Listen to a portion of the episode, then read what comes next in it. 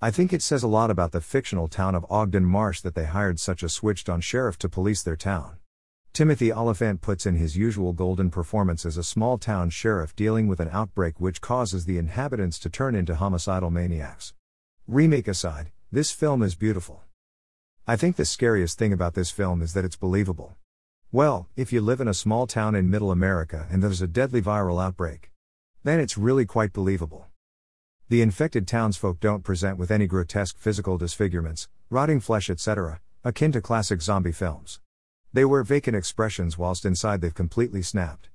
And what's worse is that the infection time causes the sufferer to gradually lose rationality. This is the film's main weapon.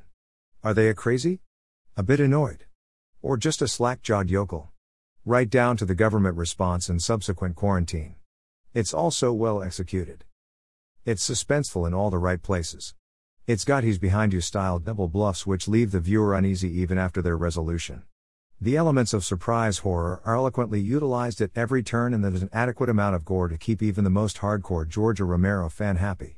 But the film doesn't rely on it as a major trope. In conclusion, you won't go to a car wash for quite some time.